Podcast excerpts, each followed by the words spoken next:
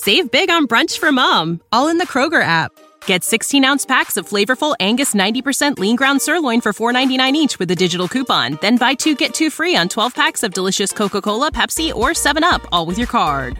Shop these deals at your local Kroger today or tap the screen now to download the Kroger app to save big today. Kroger, fresh for everyone.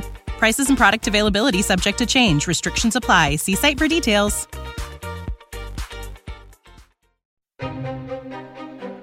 Hi, hello, and howdy, everyone. Welcome to the podcast Rotten to the Core. I'd like to thank all of my current listeners and new ones for your support.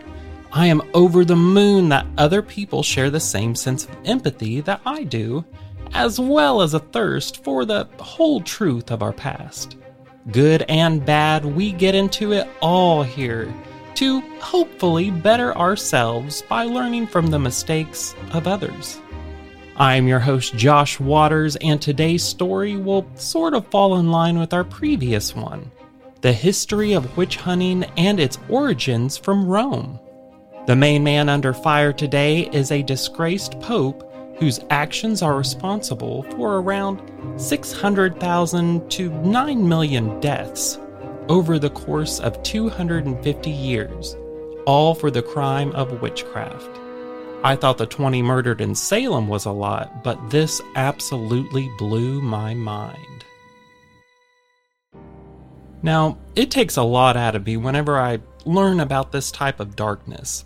I try not to, but I really can't help but imagine how all of these people's fears and pain affected them in their final days.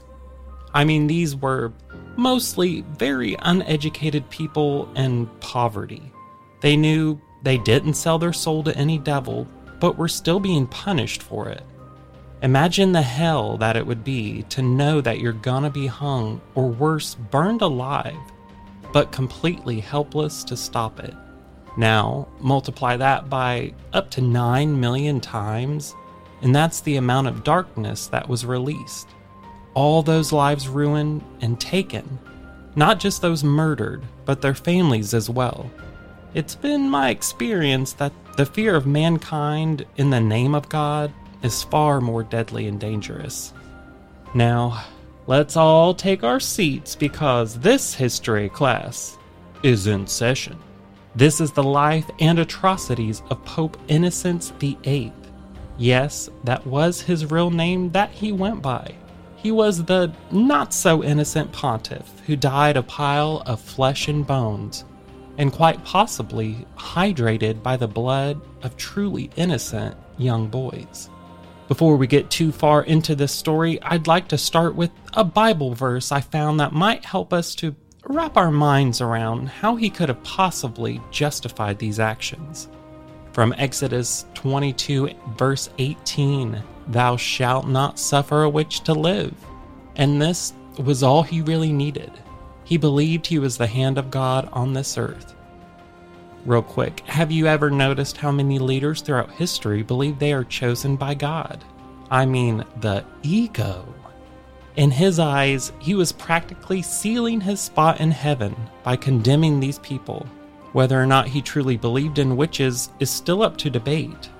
It was a great tool of propaganda for asserting the need for the protection of the Vatican against Satan and his evil forces.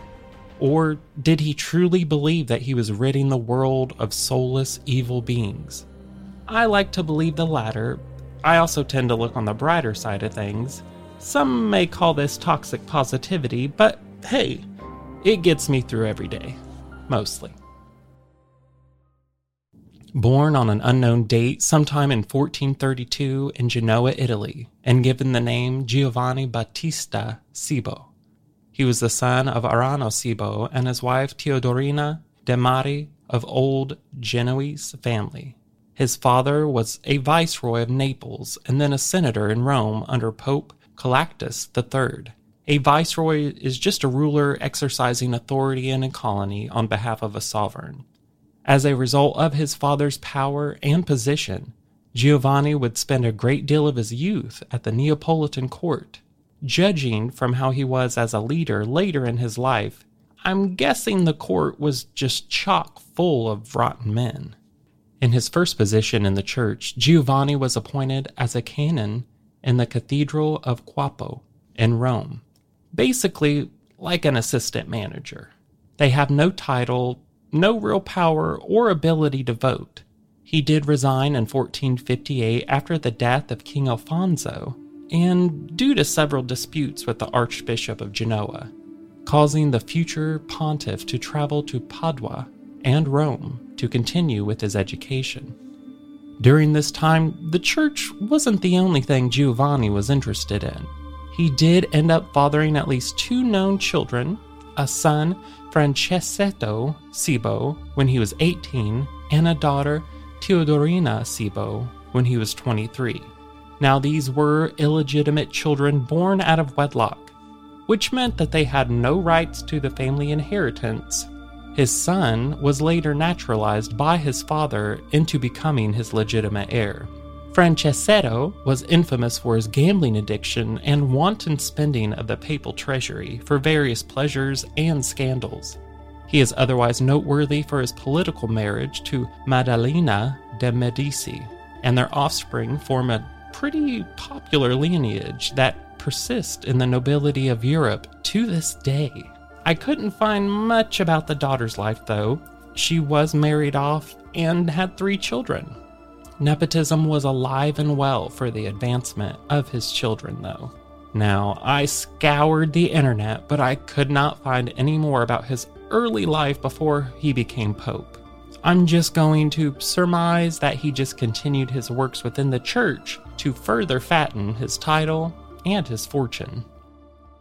So we will fast forward a bit to the year 1484 when Pope Sixtus IV died, leaving the papacy open for his successor. Gangs reportedly rioted in the streets as factions within the conclave started to scheme behind the scenes. The election had heavy political motivations. Promises of pardons and benefits were said to influence votes. What a strange thing to even fathom. Now, benefices are a permanent church appointment, typically that of a rector or vicar, for which property and income are provided in respect of pastoral duties. It's a real you scratch my back, I'll scratch your situation, but with a lot more corruption. It is claimed that Cardinal della Rovere met secretly with Cardinal Marco Barbo to secure him more votes to become pope if he was promised a residence, though Barbo refused to hear it. Well, you never know when the smoke will blow your way. And on the 29th of August 1484, Giovanni Cibo rose as Pope Innocent VIII on the papal throne as the 213th man to hold the position. It wouldn't take very long for the new pope to make his first mistake and he called for a crusade of the Turks, which ultimately ended in failure. He also showed the world how he would treat his enemies, and during a conflict with King Ferdinand of Naples, he excommunicated him and invited King Charles VIII of France to claim the kingdom. Now, I did not realize by far just how much power the Pope's throne carried. In this I'm just going to call it what it is measuring contest of power, it ended up backfiring and would push Italy into anarchy for several decades, long after the death of the innocent Pope VIII. He also supported the ruler of the Ottoman Empire. He made a deal to keep the Sultan's brother captive at the Vatican. The Sultan's brother tried to claim the Ottoman throne, so he was a fugitive to the empire. Innocent would continually threaten to release the Sultan's brother, if not for a very handsome fee. The Pope's politics were also not like among Italy's states. In addition to the war with Naples, the Pope launched several campaigns that would quickly drain the treasury. And in a futile attempt to fill his pockets, the Pope created and sold new posts within the church, he was reportedly involved with bribery, which only ruined the church's reputation during his rule. And we all know reputation is everything. Well, when you're a man in power and failing miserably, What's the best way to avoid speculation on your incompetence? Blame others and the devil. Good job. Good job. That's what they always do. It wasn't me, it was them. Oh, and the devil. And we are in medieval times here, so bring on the witch hunts. On December the 5th, 1484, Pope Innocent VIII issued a papal bull to persecute those suspected of practicing witchcraft. This bull was heavily abused and used for political gain. No way. The bull was written in response to the request of Dominican Heinrich Kramer for explicit authority to prosecute witchcraft in Germany, after he was refused assistance by the local religious authorities, who disputed his authority. And a papal bull is a commandment issued by a pope, not a literal bull. Although I was honestly picturing the big smoke bull from James and the Giant Peach in my mind, which would be just as scary. Now, the decree explicitly declares that Heinrich Kramer and Jacob Sprenger have papal authority to lead procedures against suspected witches and other heretics in Germany and the surrounding areas. The bull also granted them immunity from being molested or hindered in any manner whatsoever during their workings. So they could use whatever methods they wished and would receive no punishment for doing them. I wanted to include just a little bit of the bull so you can get an idea of the kind of fear that they were spreading. It has recently come to our ears, not without great pain to us, that in some parts of Upper Germany, many persons of both sexes, headless of their own salvation and forsaking the Catholic faith, give themselves over to devils, male and female, and by their incantations, charms, and conjurings, and by other abominable superstitions and offenses, crimes and misdeeds, ruin and cause to perish the offspring of women, the foal of animal, the products of the earth, the grapes of vines, and the fruit of trees, as well as men, women, cattle, and flock, and herds, and animals of every kind, vineyards also and orchards, meadows, pastures, harvest grains, and other fruits of the earth. Seems like a pretty wide range of issues that all could be blamed on witches. Did your wife have a miscarriage? Witches. Are your crops not growing? Witches. Did your goat get killed by wolves? Witches. We know now that things like this can happen and we can find out the reasoning. But imagine again, you've never been educated. You cannot read and all you know is to listen to what you're told. It would be absolutely terrifying to be told, oh, yeah, witches are definitely real, the devil is real and everywhere, and they all want to ruin your lives. The fear in these people was extremely real.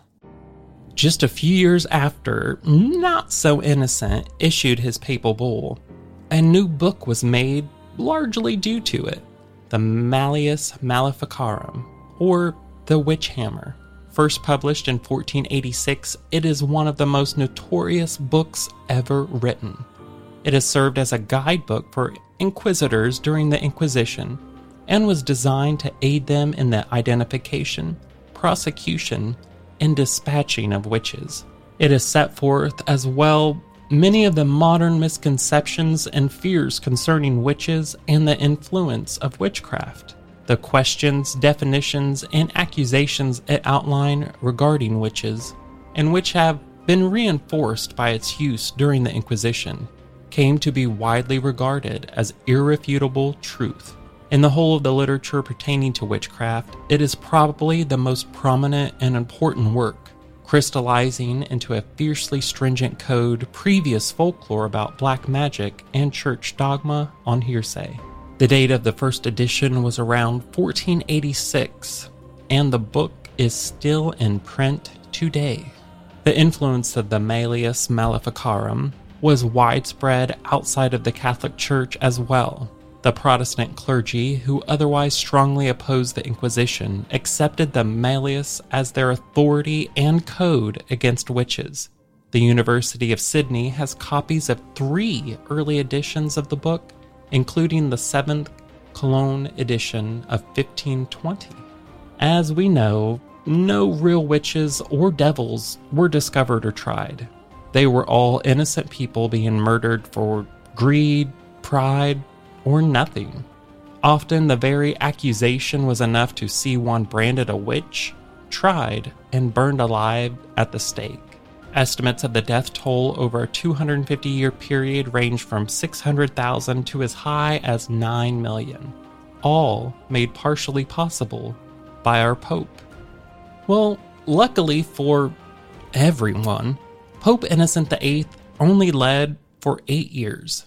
He ended up suffering from a stroke in 1492, which left him in a coma and, I quote, a pile of flesh and bones.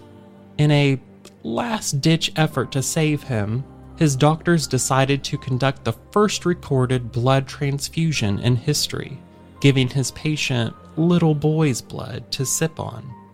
Unfortunately for the Pope, just because he received the first known blood transfusion does not mean he received the first successful one. It is recorded that the children whose lifeblood he consumed died shortly after. The story of his blood drinking is still disputed with historians. Anything I found on a Catholic funded site said it was false, but mostly everywhere else said it was true. I will leave that up to you to debate. The man behind the oral blood transfusion suggestion seems to have been his Jewish physician, a guy named Giacomo de San Genesio.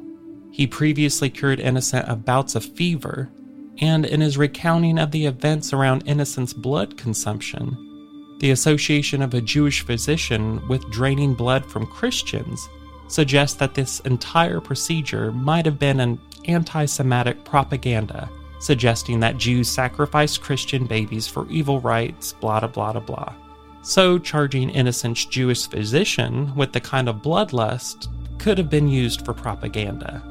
Other sources say that this transfusion was just a bunch of nonsense.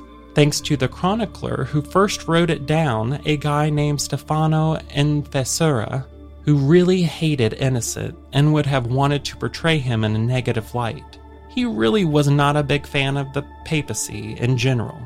In particular, Stefano was involved in a conspiracy to make Rome a republic, rather than an entity ruled by just the Pope. So, slandering the Holy Father as undergoing bizarre rituals wouldn't be out of the line of possibility for him. History only knows, though, and unsurprisingly, trying to transfuse blood orally by mouth did not work, and by July 1492, Innocent had become very skinny. To Filippo Valori, he had become an inert mass of flesh, incapable of assimilating any nourishment but a few drops of milk from a young woman's breast.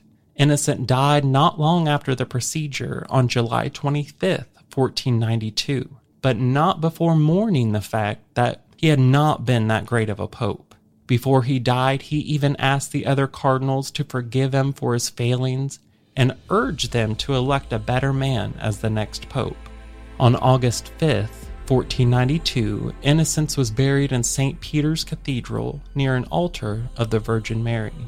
He led the church for nearly eight years when war and fears of witchcraft ran rampant.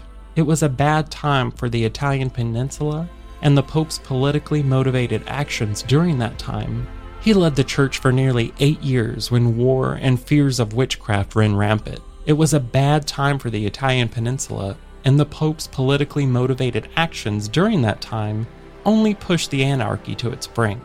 The conflicts he created would not resolve until long after his death. Pope Innocent VIII's reign is not viewed favorably among historians. Considered unworthy and immoral by some, his actions resulted in a controversial reputation that continues today. He only led the church for a few short years, but his rotten decisions and actions impacted Italy and the world for hundreds to come, causing countless lives to be ruined and taken, knowing full well he was failing the whole time, but continued to lead and fail his people. Really teaches us the power of someone's ego, especially those in great positions of authority. Well, everyone, we have come to the end of our story about the not so innocent Pope Innocent VIII.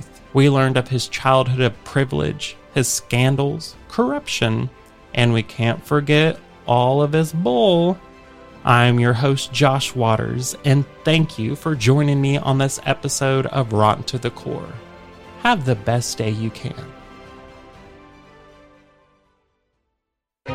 If you would like to listen to more episodes, stay up to date on our current ones. Rotten to the Core can be found on Spotify and Apple Podcast. Or you can follow us and like us on Facebook at It's Rotten to the Core, Instagram at It's Rotten to the Core, Twitter at Rotten in History, or just go to it's itsrottentothecore.com to learn more about rotten people from our history.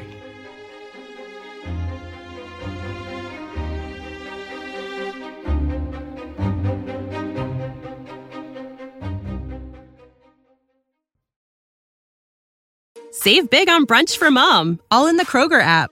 Get 16 ounce packs of flavorful Angus 90% lean ground sirloin for $4.99 each with a digital coupon. Then buy two get two free on 12 packs of delicious Coca Cola, Pepsi, or 7UP, all with your card. Shop these deals at your local Kroger today or tap the screen now to download the Kroger app to save big today. Kroger, fresh for everyone. Prices and product availability subject to change. Restrictions apply. See site for details.